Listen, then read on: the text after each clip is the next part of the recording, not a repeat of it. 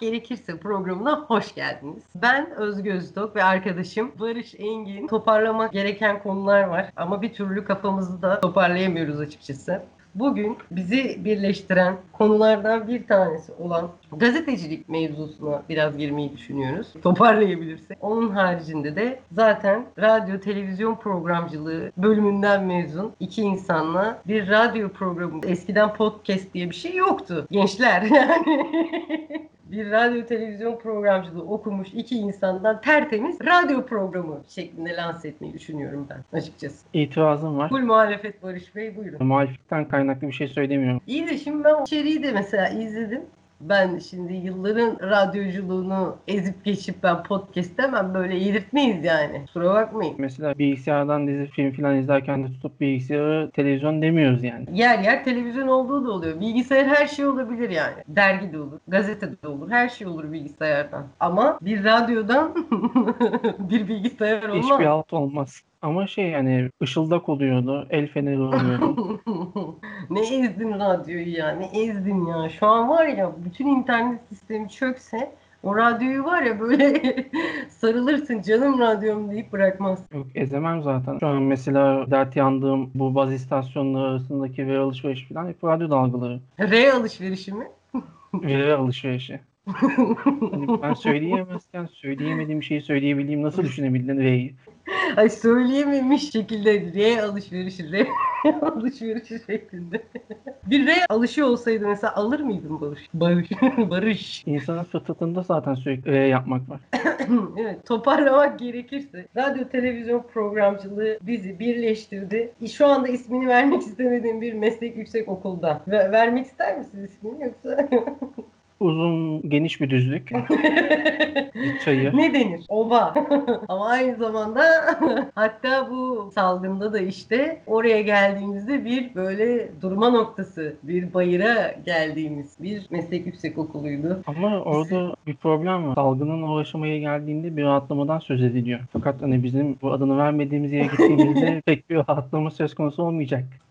Söylemiyorum lan. Dinleyen çatlasın. Hangisi olduğunu bulsun bakalım. Ova Üniversitesi falan böyle saçma sapan şeyler söylesin. evet Ne- Çukurova mezunuyuz. Yani değiliz. Adana'ya hayatımda gitmedim. Güneşe silah sıkan adamlarla dalga geçme bence. Ben ciddiye aldım çok Çukurova Üniversitesi'nden. Buradan yayına başlar başlamaz özür diliyorum yani. Tüm Adanalılardan. Bahsettiğim fıtrat gereği bir R yapma. evet R alışverişi güzel olurdu. Evet Barış toparlayalım mı? Bu uzun girişten sonra Radyo televizyon eğitimi aldık ama bizim okulda o kadar fazla eğitim vardı ki gazetecilik dersi de aldık. İki yılın içinde böyle empek sıkıştırılmış formatta e, birçok şeyi gördük aslında. Gazetecilik dersi de aldık. Sonrasında sen zaten liseden gazetecilik mezunusun kanki yani anlat. Bu gazetecilik dersi aldığımız mevzusunu o kadar unutmuşum ki. Unutmak istediğim bir şey. Allah rahmet eylesin Ali Kaptan hocamızı unuttum. Oğlum bulacaklar ya hangi okuldan olduğumuzu ya. Var ya senin yüzünden Ali Kaptan hocamız. Şöyle bir travması vardı hatırlarsın belki. 4 yıl lisede ben gazetecilik eğitimi aldım. Liseden çıktım 2 yıllık meslek okuluna geldim. Radyo televizyon okuyoruz. Formaliteden de şey koymuşlar işte haber yazma mı toplama mı öyle bir ders. Ders boyunca her derste artistlik yapıyorum işte. Haber şöyle yazılır böyle yapılır. Hocanın tüm konuşmalarına katılmaya çalışıyorum. Karşılıklı muhabbet falan. Bir de canım sıkılıyor yani daha ne yapayım. 4 yıl boyunca aldığım eğitimi tekrar sıfırdan baştan bana vermeye çalışıyor orada. Ben de biraz da eğleneyim, can sıkıntım gitsin. Neyse sınav yapacağını söyledi. Sınavında da kendi yazdığı kitabından sorumlu olacağımızı söyledi. Öyle miydi Sınav lan? günü geldi, çaktı, oturduk sıralara, kağıtları dağıttı. Arkadaş o ne? Ne? Ben öyle bir sınav görmedim. ne sordu abi? Ben şunu hatırlıyorum. O sınavda senden daha iyi not aldığımı hatırlıyorum yani. Benden daha kötü puan alan yoktu. doğru. Ama doğru. hani sorun şu, kitabımdan sorumlusunuz demekle kitabımı ezberleyin demek arasında fark olmalı. Abi ben bir kitabı ezberlemiş olamam yani. Büyük ihtimalle adam sana kuruldu. Allah rahmet eylesin şu anda. Hani ben çok biliyorum aynı işte lisede ben gazetecilik bölümünden geldim. Muhabbeti çektiysen adam da sana kapak yapmış. Sorduğu tüm sorulara cevap verdim. 30 alacak cevaplar vermediğimi düşünüyorum. 30 mu aldın abi? 30 99 aldım. O da saçma olmuş ya. Öyle şey mi olur ya? Bu sınavdan sonra kaç yıl geçti aradan işte. Ben öyle bir dersim olduğunu unuttum. Sen direkt beyninden siliyorsun yani o şekilde e, kötü olayları, travmaları kafadan siliyorsun. İyi valla. Hani hala ben akıl sır diyemiyorum bu sınava. Niye öyle bir sınav yaptı? Hala şu Hani niye o kadar kötü puan aldım? Tamam adamın kitabını açıp bakmadım. 4 yıl boyunca aldığım eğitimi yatıp uyumadım ben derslerde. Hani şey yapabiliyordum hani. Ben zaten bunları biliyorum. Ne uğraşacağım. Sabahın 9'undaki dersi ne dinleyeceğim ne gideceğim. Modunda değildim hani. Oturup derse katılıyordum. Hazırlıklı geliyordum. Hocayla sohbet ediyordum. Muhabbet ediyordum. Ama o derslerin ardından senin zaten gazetede staj yapmıştın. Onun sonrasında zaten olaya çok ilgili oluşun ve sürekli bir gazeteci misyonuyla yaşaman. Zaten hayatı böyle yaşıyorsun gördüğüm kadarıyla. Sonra benim gazetecilik yapmam. Benim yaptığım şey gazetecilik mi ayrıca onu da tartışacağız. Yani yaptığım kurumlar sakın yanlış anlamasınlar. Olay tamamen benimle ilgili. Olaya nasıl baktığınla ilgili bir şey. Yani sen haber veyahut da gazeteciliği kitap ezberletmek üzerinden ele alırsan senin öğrencin hiçbir zaman gazeteci olmayacak. Hiçbir zaman da haber yazamayacak. Haber toplamak, haberi yazmak, haberi yaşamak onu yaptırtabilirsen Allah Allah! adama bir şeyler daha verimli hale gelecektir. Zaten ikinci sınavını yazılı bir şekilde değil, Ha, uygulama evet. sınavı olarak yapmıştı. Haber yazın demişti. Uygulama sınavından 100 aldım. Ben de dedim ki ne yapayım lan dedim. Çok da uğraşmak istemiyorum şimdi ne yapayım ya falan dedim. Bana dedi ki Cihangir'deki park sorununu yazsana dedi. Benim yaptığım o haber Cihangir'deki park sorunuydu abi. Şu küçük burjuvaya bakar mısın? Ay canım ya Cihangir'deki park sorunu. Türkiye'deki bütün dert de buydu yani. Aslında gerçek bir sorundan bahsediyoruz. Evet abi. Oranın sorunu oydu yani. Cihangir'de yaşıyordun. Ve sorun var yani. Tamam hani bambaşka sorunu olan insanlar için çok gereksiz bir şey olabilir ama haber en nihayetinde. Başka yerlerde yaşayan insanlar için çok gereksiz bir dert gibi olabilir ama aslında hani sorunun kendisi haberdir. Sorunun ne olduğu önemli değil. İyi şeyden haber olmaz diyor. Cacık olmaz iyi şeyden. Bugün mesela eline bir gazete alıp açtığında gerçekten haber mi yani onlar? İnsanlara bunları açıklamak lazım aslında ya da ne kadar biliyorum ben de ne kadar bildiğimde hasbelkader ben de haber yapmaya çalışıyorum mesela ama benim yaptığımın bir konsepti var. O konsepti işte kadınlarla haber yapıyorum ben. Ona uygun şekilde yazıyorum kurguluyorum. E gerçekten aslında haberi yaşamak diyorsan e, yaşayan haberler yapıyorum. Ama tabii bunlar sıcak haberler değil. Gazeteciliği haberciliği işte ee, ya gündemi takip eden işte bakanlıklarda orada burada vesaire. Ya da günceli gündemi işte şurada şu oldu şurada yangın oldu oraya gitti bilmem ne falan. Öyle mi aslında nedir? Gündem ne, güncel ne? Bunların irdelenmesi gerekiyor. Şimdi bir, bir buçuk yıl önce askere gittiğim gün sabah yola çıkmadan önce, evden çıkmadan önce açtım televizyonda ne var bakayım hani biraz da vakit geçsin. O gün Arabistanlı gazeteci hani Cemal Kaşıkçı'nın öldürülmesiyle ilgili bir haber vardı. Daha yeni gündem gündeme girmişti. Öte yandan odaların koşuya çıktığı dönemde gündem oydu. Belli başlı birkaç tane daha ülkenin gündeminden 20 yıllığı düşmeyen diğer mevzular. 27 gün askerlik yaptım ben. Hani 27 gün boyunca ben hiç televizyona erişimim olmadı. Telefonda falan da hani insanlarla konuşurken kalkıp bugün kim öldü kim kaldı diye de sormadım hani ülke gündeminde. 27 gün sonra geldim eve açtım televizyonu. 27 gün önce bıraktığım yerden devam ediyordu her şey. İşte bıraktığın yerden devam etmesidir gündem o zaman yani tıpkı bizim arkadaşlığımızda görüşmüyoruz görüşemiyoruz ben İzmir'deyim sen İstanbul'dasın hop kaldığımız yerden devam ediyoruz demek ki gündem bizmişiz. Aslında değil. Şöyle bizim ilişkimizdeki, diyalogumuzdaki hani gündemle bahsettiğim kalan yerden devam eden gündem aynı şey değil. Bizim görüşme araçlarımız farklı. Yani Biz sürekli irtibat halindeyiz. Aynı şehirde olsak sürekli görüş, hani yüz yüze görüşüyor olurduk. Şehir farkından kaynaklı hayatımıza yeni giren araçlarla hani bu görüşmemize devam ediyoruz. Sürekli birbirimizden haberdarız. Hayatımıza hani- yeni giren araçlarla Allah seni kahretmesin ya. yani biz tanıştığımızda telefon yok muydu lan? Telefon yok muydu? Kayıttan- Hayatımıza yeni giren araçlar sanki onlar uzay aracı. Oturup Skype'tan görüşmüyorduk. Hani onun yerine hani karşılıklı görüşüyorduk. WhatsApp'tan saat kaçta buluşalım dışında bir şey konuşmuyorduk. Nereye varacağız acaba? Çok merak ediyorum. Evet. Benim demek istediğim şey biz birbirimizden sürekli haberdarız ve hayatlarımız olduğu yerde kalmadan hani sürekli ilerledi, sürekli gelişti. Fakat ülke gündeminden verdiğim örnekte bir gelişme, bir ilerleme yok. Sürekli aynı şeyleri konuşuyoruz. Sürekli, sürekli, sürekli. Aynı şey değil be abi. Gündem böyle çok hızlı değişiyor. Çok hızlı değişiyor. Mesela o, o söylediğin olayı senin o askerlik mevzusunu ya hatırlamıyorum bile desem biri var yani o, o derece. Hop toplumsal bellek al sana. Yok olay yok. Aslında şöyle Cemal Kaşıkçı'nın ölüp ölmemesi ne Arabistan için ne Türkiye için ne başka devletler için çok önemli değildi. Fakat Cemal Kaşıkçı'nın ölmesi sürecinde o kadar çok etki yaratmasına, ses getirmesinin nedeni şuydu. Türkiye devleti Körfez şehirlikleriyle, emirliklerle Suudi Arabistan ve bölgedeki civar devletlerle takışma halindeydi. Araç değişti. Bu diğer değişti. muhabiri Barış Engin bildiriyor. Allah belanı. Hepsini emirlikler birleşikler. Allah'ım yarabbim. Kriz geldi. ne oldu emirliklerde? Aradan bir buçuk yıl geçti işte. Geçen hafta bir haber düştü. Türkiye Independent gazetesinin Türkçe yayınını engelledi internetten erişimi. Independent gazetesinin Türkçe yayınını Suudi Arabistan'ın Veliaht Prensi finanse ediyor. Ve aradaki süre gelen ekonomik savaşın sonuçlarından birisi de bu oldu. Hani biz aslında bir buçuk yıl önce Cemal Kaşıkçı üzerinden yaşadığımız gündemi geçen hafta Independent Türkçe'nin engellenmesiyle aynı şekilde Arabistan'da da Anadolu Ajansı'nın engellenmesiyle yaşadık. Allah'tan cümlenin başını hatırlıyorsun. Yemin ederim neydi unuttum yani cümlenin sonunu gelene kadar. Yemin ederim olay neydi kaşık maşık kaşıkçı elması falan kafam böyle acayip karıştı konu.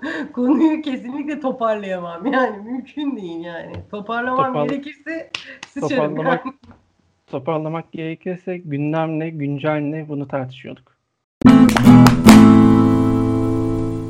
O zaman şimdi nasıl bir ayrım koyuyorsun gündemle günceli? Orada Cihangir Park sorunundan ele alırsak beyin gündemi kendi yaşadığı hayatın içindeki süreçtir. Yani bunun ötesindeki geri kalan her şey mı yoksa hayatın içindeki tanımıyla. Sözlükteki tanıma gelirsek bizim bir buçuk yıldır Arabistan'daki yaşadığımız it gündemdir. Ama hani benim hayatıma dokunan bir sonucu yok bunun. Hani en Hı fazla Independent Türkçe'ye ben nasıl gireceğim? Bir kurar girerim. Hani o kadar çok engellemiyor o gündem beni. O zaman bizim hayatımızı ilgilendiren şey güncel yani güncel olan değil mi? Hani gündem güncel ayrımı diye de bir şey yok. Sadece hani dayatılan gündemle yaşadığımız gündemler farklı. O yüzden Cihangir'in park sorunu gerçekten gerçek bir sorundu. Gerçek bir gündemdi. Helal be. Yaptığım haber cayır cayır haber. Cihangir'in park sorunu. Me- mesela şu anki süreçte bir olan hani normalleşme yaşandığında insanlar nereye gidecek? Nereye seçecek bu insanlar gibi oldu. Şimdi o zaman sen diyorsun ki e, yani gündemi günceli bırak haber haberdir mi diyorsun? Ne diyorsun ben anlamıyorum. Şöyle bir örnek daha vereyim. Mehmet Ceyhan'dı sanırım mikrobiyoloji uzmanı, enfeksiyon hastalıkları derneği başkanıydı aynı zamanda. Korona mevzusu Türkiye'de ilk vaka ortaya çıktıktan sonra bir gazeteye röportaj vermişti. Röportajında şey demişti. Hatırlarsan ilk günlerde şöyle tartışmalar vardı. Bu virüs grip virüsü gibi. Hatta ondan daha az öldürüyor. Grip daha çok öldürücüydü. Diyen tipler vardı. Mehmet Ceyhan Hoca da şöyle bir şey söylemişti. Koronavirüsünün öldürücü oranı şu. Fakat çok fazla yayıldığı için çok daha fazla insanı öldürüyor. Ama öldürücülük oranı eğer senin kendi ailenden birisini öldürdüyse %2, %3 falan değil de %100'dür demişti. Tertemiz bir kapak daha. Gündem aslında bu %100. Geri kalan hiçbir şey değil. Eğer sen bir sorun yaşıyorsan, kendi derdin varsa geri kalan her şey teferruatı çıkıyor. Ama sen bir yandan da böyle gerçekliğini de hani o asparagas gibi işte böyle bir takım şeyler üretip yani asparagasın önüne geçen bir de bir gerçeklik mi var demeye çalışıyorsun bir yandan da. Benim demek istediğim şey şu. Aslında sürekli aynı şey üzerinde dolanıyorum. Tek bir gerçek var. O da kendi yaşadığım hayat. Senin kendi yaşadığın hayat. Başka insanların yaşadıkları kendi hayatları. Yani bunların dışında olan her şey teferruat. Benim yarın elime alacağım gazetenin manşetindeki yaratılan karamsarlık veya da başka bir gazetenin de yaratılan dünya harikası bir ülke değil benim gerçekliğim. Burada gerçek haber ve gerçek gündem ortaya çıkıyor. Seni ne kadar ilgilendirdiği yani seni bağlıyor. Anladığım bu yani. Yani biraz da öyle. E, O, o haberi olan şeyle kurduğun bağ. Ben lise son sınıfta bir yıl boyunca 8-9 ay bir staj yapıyorduk biz. Ben stajımı istemeye istemeye Hürriyet Ekonomi'de yaptım. Hürriyet Gazetesi'nin çarşamba gününe çıkan bir emlak eki vardı. Emlak ekinde staj yapıyordum. Orada çalışıyordum. İşte sayfalara girecek haberleri falan belirlendiğinde onları falan şefime iletiyordum. O kadar düzen, o kadar tertip ve disiplinli bir hazırlanma süreci kurguluyorlardı ki Gerçekten çok mühim iş yaptığımızı falan zannediyorduk biz. Fakat Mizampaj yapıyorsun falan ama dünyayı kurtarıyorsun gibi. o zaman hani stajda bize verdikleri aylık maaş 120 liraydı. İyi para. Fakat her hafta yayını hazırladığımız sitelerin, gayrimenkullerin, arsaların vesaire fiyatları uçuktu.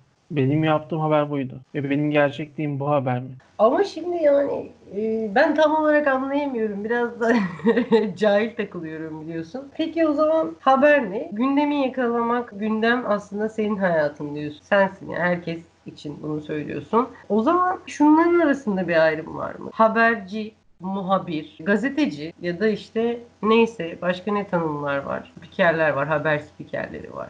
Ne, ne, ne bunlar yani? Mesela ben kendimi gazeteci diye tanımlamam yani. Çünkü ben gazeteye haber yapmıyorum yani. Podcast mi, radyo programı mı? Gibi bir şey. Aynı boku lacivert diyorsun. Sen nereye haber yapıyorsun? Ya ben şu anda blog içeriği gibi bir şey aslında. Bir platforma Şöyle- yapıyorum yani. İşte bu yeni süreçte yayın mecralarının, daha doğrusu yayın araçlarının sonuna İngilizce ekler eklendi. İşte YouTube'da yayın mı yapıyorsun? YouTuber. Az Hı hı. önce internet paketimle ilgili sorun yaşıyorum ya. Bazı internet sağlayıcıların sayfalarına girip araştırma yaparken bir tane internet ünlüsü bir arkadaşın o operatörü kullandığına yönelik bir reklam vardı kendi sayfalarında operatör. Ha. Bu adam Twitch denilen bir mecrada yayın yapıyor. Mesela ben bunları hiç bilmiyorum. Twitch ne abi ya? Hani Twitch'te yayın yapanlara Twitcher deniyormuş. Ben bunu yaklaşık 40 dakika önce falan öğrendim. Blogculuk falan başladığında blogger deniyordu zaten. O dile biraz oturmuştu ama zaten direkt blog sitesinin adı blogger'dı. falan. Blogger'da yeni medya değil hocam yani. ilk blogunu açtığın herhalde 10 senesi vardır kafadan. Gazetecilik üzerinde bir şey değerlendirme yaparsak yaptığın gazete dediğimiz araçta haber yapanlara gazeteci dendi. Televizyonda haber yapanı da gazeteci dendi. Evet. Aslında biz haberciyiz. Şimdi ben buradan Barbaros Şans'a da bağlarım yani. Cili cuğulu meslek adı olmaz diyordu ya. Haberci, gazeteci. Bir de muhabir var. Muhabir de bana böyle şeyi çağrıştırıyor. Muhbir yani dedikoducu falan böyle bir, bir şeyi çağrıştırıyor İşte- ki haberin, gazeteciliğin aslında bence dedikodu var. Muhbir, muhabir aynı kökten geliyor. Hani Arapça Hı hı. haberden geliyor. Hani Hı hı. muhabir dediğimiz şey de haberci aslında. Kelimenin çağrıştırdığı aslında aynı dediğimiz şeyler de aynı değil ki yani eş anlamlı diyoruz ama aynısı değil ki. Muhbir dediğin şey muhabir, haberci demek. Muhbirin mesela hani güvenlik mekanizmalarında haber alma elemanı deniyor muhbire. Daha böyle fiyakalı Gammaz elemanı falan gibi bir şey çıkacak sandım. Haber kökünden geliyor yani direkt haber üzerinden değerlendiriliyor. Staj yaparken az önce dedim ya hani staj yaptığım dönemde istemeyerek ben ekonomi servisinde staj yaptım. Hı hı. Benim en çok istediğim şey Hürriyet Gazetesi'nin istihbarat servisinde haber yapmak. Aman sen de bayılırsın öyle şeylere zaten. Muhtemelen şu an kafamda oluşan algıyı tahmin ettiğim için bu cümleyi kurdum. Çünkü istihbarattan anladığımız nedir? Kurtlar Vadisi'ndeki gibi bir Damla hayat ya da işte diğer vurdulu kırdılı komplo teorileriyle dolu olan diziler, filmler, haberler falan oradaki tarz bir şey. Halbuki istihbarat servisinin temel bir işlevi var. Adliye muhabiri yollamak, polise muhabiri yollamak, birbirini öldüren adamların haberlerini yapmak. Bu yani istihbarat servisinin işi. ne, nedir peki sence? Biraz aşağılar gibi söyledin. Demek istediğim şey şu. Bazı kelimelerin anlamları algılarımızda çok farklı yerleşiyor. Halbuki her Evet. bir şeyin anlamı çok basittir. Muhbir Barış'la aşağılayıcı bir şey gibi ama. Basit düşün diyorsun. Evet katılıyorum. aslında basit de düşünemiyorum hani. Ne diyorsun lan? Hani kavramları hak ettiği değeri verip öyle anlamlandırmak gerekiyor diyor. Fazlası ben- veyahut da azı değil. Ya bir alkış efekti olsa şu an basarım. Öyle söyleyeyim sana. Bir kahkaha efekti de ardından patlatırım. Toparlamak gerekirse Barış, o zaman diyorsun ki yani hepsi yaptığın mecraya göre temelde gazeteci olarak isimlendirilen haberci de desen, muhabir de desen e, aynı kapıya çıkar diyorsun. Ama mesela bir yere bağlanırken işte ben biliyorsun Fatih Portakal'ı çok takip ediyorum. Ne diyor? İzmir muhabirimiz diyor. İşte şimdi diyor İzmir'e gitti diyor. Yollar bomboş diyor. Muhabir kelimesini kullanıyor orada. Ama gazeteci orada demez mesela yani. Bizde mesela şey vardı. 10. sınıfta biz bölüm seçtik. Gazetecilik bölümü. Fakat 11. sınıfta alan seçtik. Yani gazeteciliğin Hı. içinde dahil olduk. Bize iki seçenek sormuştu. Televizyon haberciliği. Diğer yerde de yazılı basın muhabirliği. Biz gazetecilik bölümünün adı altında gazetede çalışmak üzere eğitim almak için alan seçtiğimizde e, yine gazetecilik bölümü değil yazılı basın muhabirliği diye bir şey seçmek durumunda kalmıştım.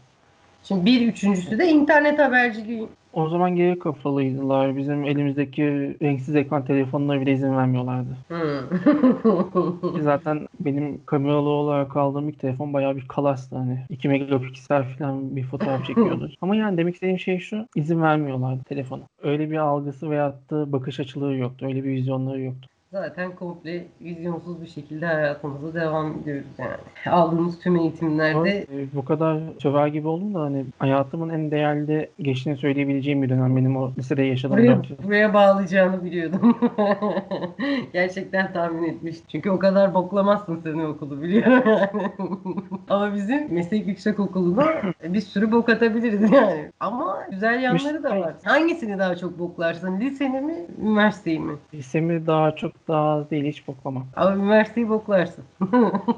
Yani Başıma bir şey gelmeyecekse boklarım.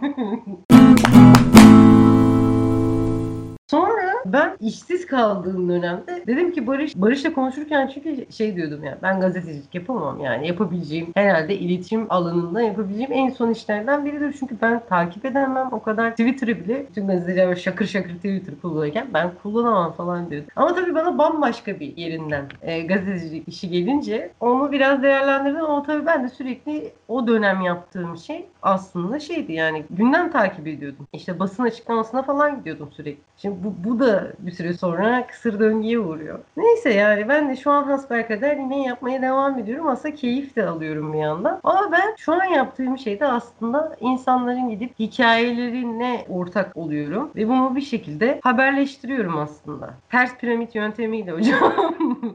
Peki sen şimdi mesela yapmıyorsun. Çok da aslında seviyordun ama sonra bir şeyler oldu. Gazetenin ismini versem mi? Şimdi bilemedim ben de bak. ya şey aslında yapmamak değil yapamamak. Yapamam. Çünkü yine hani az önce dediğim gibi hani aynı şeyin etrafında dolanıyoruz. Abi niye sen sürekli aynı şeyin etrafına çık oradan? Çünkü Türkiye'de gazeteciliği, haberciliği falan konuşacaksak hani mecburen bu sorunun etrafında konuşmak zorundayız. Bu bahsettiğimiz gündem meselesi. Yapay suni gündemlerle sürekli uğraşıyoruz. Kör dövüşü Evet. yapıyoruz. E, uğraşmayanlar ya yurt dışına gitti ya da Silivri'de falan olanlar var işte çeşitli ülkemizin güzide mapuslarında. Ne diyorsun? Belki de ondan çok şey yapmak istemiyorum yani. Şöyle klasik bir söz vardır Cumhurbaşkanlığı seçimlerinde Muharrem İnce de çok fazla söylemişti. Hani tencerede et mi kaynar, dert mi kaynar? Önemli olan bu diye. Asıl meselemiz bu diye özetliyordu. Benim yapacağım, dert edeceğim, konuşacağım mesele bu. Bunların dışındaki olabilecek, konuşabileceğim her şey dersizliğim olur. Bugün sokaktaki adamın derdine ne olduğunu anlayıp aktaramıyorsam o adama ben niye suni gündemleri dayatayım? Norveç'te mesela ne yapıyorlar yani? Ne haber var Norveç'te? Dert yok ha. Var mı ki? İlla ki vardır. 7 Haziran seçimleri 2015 yılından sonra yaş- yaşanan süreçlerde ülke o noktaya geldik yani Norveç'te olsaydık falan bir sıkıntıdan patlardık herhalde falan diye sürekli bunun dalgası geçilirdi, eğlencesi yapılırdı. Vallahi bir de Ama- artık şu pozisyona gelmiştik. Burada o kadar çok şey oluyordu ki yani. Yok canım artık bir şey. Bunun da üstünde bir şey olmaz diye diye diye dünyayı durdurduk. Evet dünyayı Türkler durdurdu. Bu bu Ama- coğrafya durdurdu. Az önce düşündüğümüz perspektiften bakınca Cihangir'deki park sorunu Norveç'te de vardır. Şimdi perspektif diye konuşunca şöyle bir sinirlendim. Ay senin perspektifini. Sonra Cihangir'deki park sorununa gelince bir rahatlama geldi bana gerçekten. Genel olarak baktığımızda hani medyadaki duruma, iktidar yanlısı medyaya baktığımızda hani sürekli bir pohpohlama, pembe bir tablolar, güldük gülistanlık bir ülke. İktidar karşıtı medyaya baktığımızda hani sürekli bir karamsarlık, Neyse Hani karartma. habercinin hani yapacağı iş kara bir tablo sunmak veyahut da güllük gülistanlık bir ülke resmi çizmek değil. Onun yerine Ee, hani sen olduğu konuyu nereye neyse- getirmek istediğini anladım ben. Evet. mevzu neyse direkt onu aktarmak. Yani tarafsızlık ilkesi ne mi geliyoruz? Hayır aslında yayından önce bunu konuşalım dediğimizde düşündüğüm şeylerden biri buydu. E, tarafsızlık sürekli- ilkesinden bahsediyorsun. Ondan sonra hayır. Hayır. düşündüğüm şey bu değildi diyorsun. Neydi? Değil çünkü şöyle bize gazeteci dediğin tarafsız olur, haber, haber dediğin tarafsız olur diye aktarıldı ama yanlış olan Bir dünya yok. temel şeylerden biri bu. Haberci taraftır. İçinden çıktığı toplumdan taraftır. Hohoy konuştu. Hey hey hey sosyalist gazeteciler, Marksistler, Leninistler, Troçkistler. Ne dedim? Bir daha ben ben bu sözü yazar çerçeveletir asarım. İçinden çıktığı toplumdan yana taraf olmayan gazeteci zaten birilerinin bir şeyi olmuştur artık. Yani ne dersen de kimisi diyor ki işte ben demiyorum köpekliğini yapıyor diyorlar. Ben bunları bak hep Fatih Portakal'dan öğreniyorum. Adam her şeyi o kadar güzel şey yapmış ki kafada oluşuyor. Müthiş gaz alıyor mesela. Ya bayılıyorum ya gerçekten. Hep böyle başkasından örnek. Ben demiyorum. Halkımız bunu söylüyor. Şimdi habere pas atıyor falan. Müthiş ya. Bayılıyorum ya. Müthiş gerçekten. E zaten başka şu anda televizyon kanallarında izlenebilecek bir şey, bir haber bülteni var mı? E şuna ne diyorsun peki? Şimdi bir de şöyle bir format var ya. İşte çıkıyor mesela haberi okuyor. Şimdi bu düzgün bir haber robotu gibi bir şey yani. Dıp dıp dıp dıp okuyor. Birileri ona bir şeyler veriyor. Bu habercilik ya da gazetecilik ya da Mesela Hı. şeyler hani bu Fatih Portakal tarzı, Ali Kırcı tarzı, Mehmet Ali Birant tarzı şeyler Enkerman dinliyordu. Evet. Haberi yorumlayan, haberi aktaran, haberi yapan haber sunucularıydı. Hı hı. Yapay zeka muhabbetleri ülkemizde de popüler olduğu zamanlarda korona çıkmadan, diğer mevzular patlamadan önce bu Çin'de filan bazı şeyler vardı. Yapay zeka tarafından yapılmış haber sunucusu haber sundu ilk defa filan diye. Bizim Hı hı. ülkemizde de muhabbetini yapıyordu muhalif gazeteciler, yanlısı gazeteciler için. İşsiz Haber kalacaklar, haber robotları çıkıyor filan diye. Ben bu, bunu şey için de düşünüyordum hani az önce anlattın ya hani basın açıklamalarına falan gidiyorduk diye. Bir noktadan sonra da döngüye girdi. Benim en anlamadığım şeylerden birisi de bu mesela Nasıl? çok ekstrem bir durum olmadığı sürece basın açıklamalarının haberci tarafından takip edilmesi çok manasız geliyor bana. Ekonomi gazetecileri bu işi çok kolay bir şekilde çözmüş. Yani şirketlerden direkt basın bülteni alıyor basın açıklamalarını. Yani basın bültenini evet yolluyorlar ama çalıştığın ajans, ajans haberciliği de tabii farklı bir şey. Ajans haberciliğinde mutlaka gidip onun görüntüsünü istiyorlar senden. Çünkü onu satıyorlar yani. O yüzden sen orada elinde bir işte o metni okuyan bir insana ihtiyaç duyuyorsun. O yüzden bu şekilde olması isteniyor. Ama bana kalırsa da gerçekten sürekli bir şeyler oluyor. İşte Halk Gaspları, İnsan Hakları Derneği'nden. Aşağı yukarı çok benzer metinler. Onlar da muhtemelen onları revize ediyorlar. Sürekli baştan yazacak hallediyor. Bu durumu eleştirmiyorum. Durum bu. Evet o bir kısır döngüye giriyor dedim şey için. Basın açıklamaları için. Gerçekten de gazeteci için bir süre sonra çok sıkıntı verici bir hal alıyor. O yüzden sen dedin ya işte atıyorlar ama onlara da bir görüntü lazım yani. E, O görüntüyü de mesela artık servis edebilirler diye düşünmeye başladım sen bunu söyleyince. Birçok şeyi aslında aracılığa gerek kalmadan ulaştırılabilir hale getirebildiğimizi bu süreç bize gösterdi. Benim yaptığım gibi şeydi ben şu an mesela soğuk haber yapıyorum. Sıcak şeyi yok. Hatta bazı yapılmış kişilerle de yapıyorum. Yani haber atlatma diye bir şey yok. Çünkü e, o şeyde gidip görüştüğüm kişi bana yaşam hikayesiyle ilgili bir şey veriyor. Şimdi ben onun yaşam hikayesini değiştiremem. O başka birine de muhtemelen aynı konuyla ilgili bir şey vermiş. Kadın otobüs şoförü haberini yapıyorum ama yaşamını yapıyorum. Sana göre o zaman bu da haber değil yani. Şöyle bu haber ama o yaşamın içinden bir detay ortaya çıkartabilirsen o detay daha da haber oluyor. Yani diyorsun ki illa böyle gizli bir şeyleri ya da o, onun haberleşmesi için bir şey olması lazım. Ama mesela ben şunu düşünüyorum haber yaparken. Mesela ünlü biriyle röportaj yapmak. İşte onu öne çıkaran bir özelliği var. Zaten bu ünlülük mevzusu da çok sıkıntılı bir kavram ya. Ee, gidiyorum mesela ben hiç ünlü olmayan ama aslında kendi alanında başarılı ya da hikayesi çok ilginç biriyle konuşuyorum. Ya, ya da mü- onun mücadelesini anlatıyorum. Hepimiz gibi onun da bir mücadelesi var. Bana bu daha değerli gelmeye başladı. Ünlüyle gidip bir röportaj yapmak. Aslında benim yaptığım şey röportaj yapmak yani. Şimdi yine kavramsal olarak haber mi değil mi? Ne bileyim ben değil mi? Yani gidip orada birisi var. O, o birisinin hikayesinden sen onu okuyorsun. İşte yani filmi izlemek gibi özdeşim kurarsın kurmazsın ya da Aa, böyle bir yaşam da var bak dersin gibi bir gayeyle yapıyorum yani yaptığım haberleri. Ya aslında hani olması gereken bir şeyi söylüyorsun. Hani buna haber değil denilemez. Hani yaş- ben arkadaşın olduğum için böyle diyormuşsun gibi oldu sanki.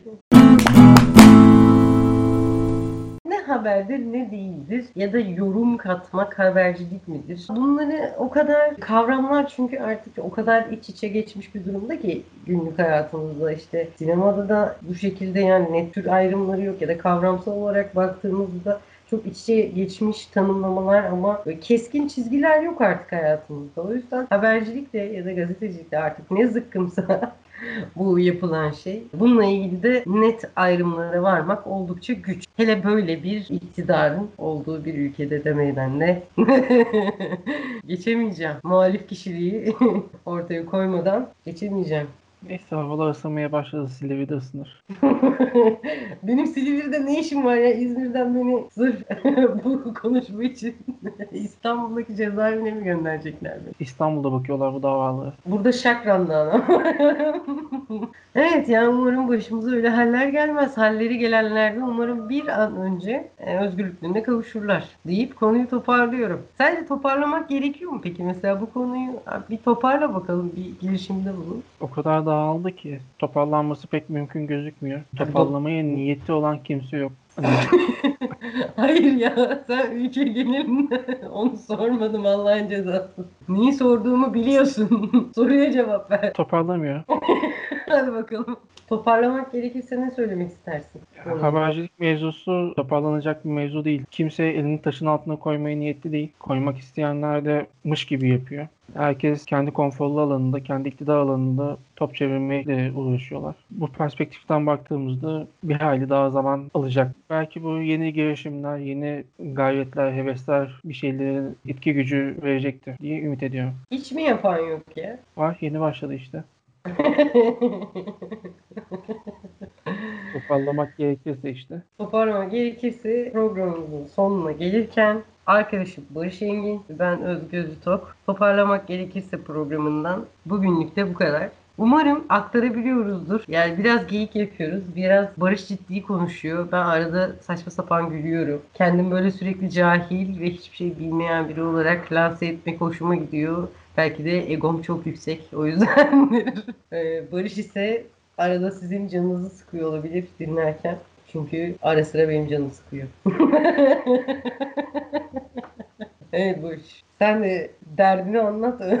Bitirirken de bari bana bir kapak olsun. Hadi bakalım. Hayırlı günler. Başka bir şey demiyorum. Toparlamak gerekirse'nin Barış Engin'e rağmen sonuna geldik. Gerçekten toparlamamakta çok ısrarcı. Oysa ki programa başlarken bana demişti ki ne hayallerim vardı ya konular çok dağınık. Yani gerçekten toparlamak lazım. İşte şöyle bir şeyler yapmak, böyle bir şeyler yapmak ama toparlamaya niyeti yok. Dağınık seviyor. Evet, toparlamak üzerine bir şeyler yapmaya çalışıyoruz ama konuştukça, araladıkça çok daha fazla dağıldığını veya da dağınık olduğunu fark ediyorum. Evet. yani kaç tane şey yapayım, kapanış anonsu yapayım. Bir kapanış anonsunda sen yap. Kaydı durduruyorum. Böyle kapanış anonsu mu olur Allah'ın belası?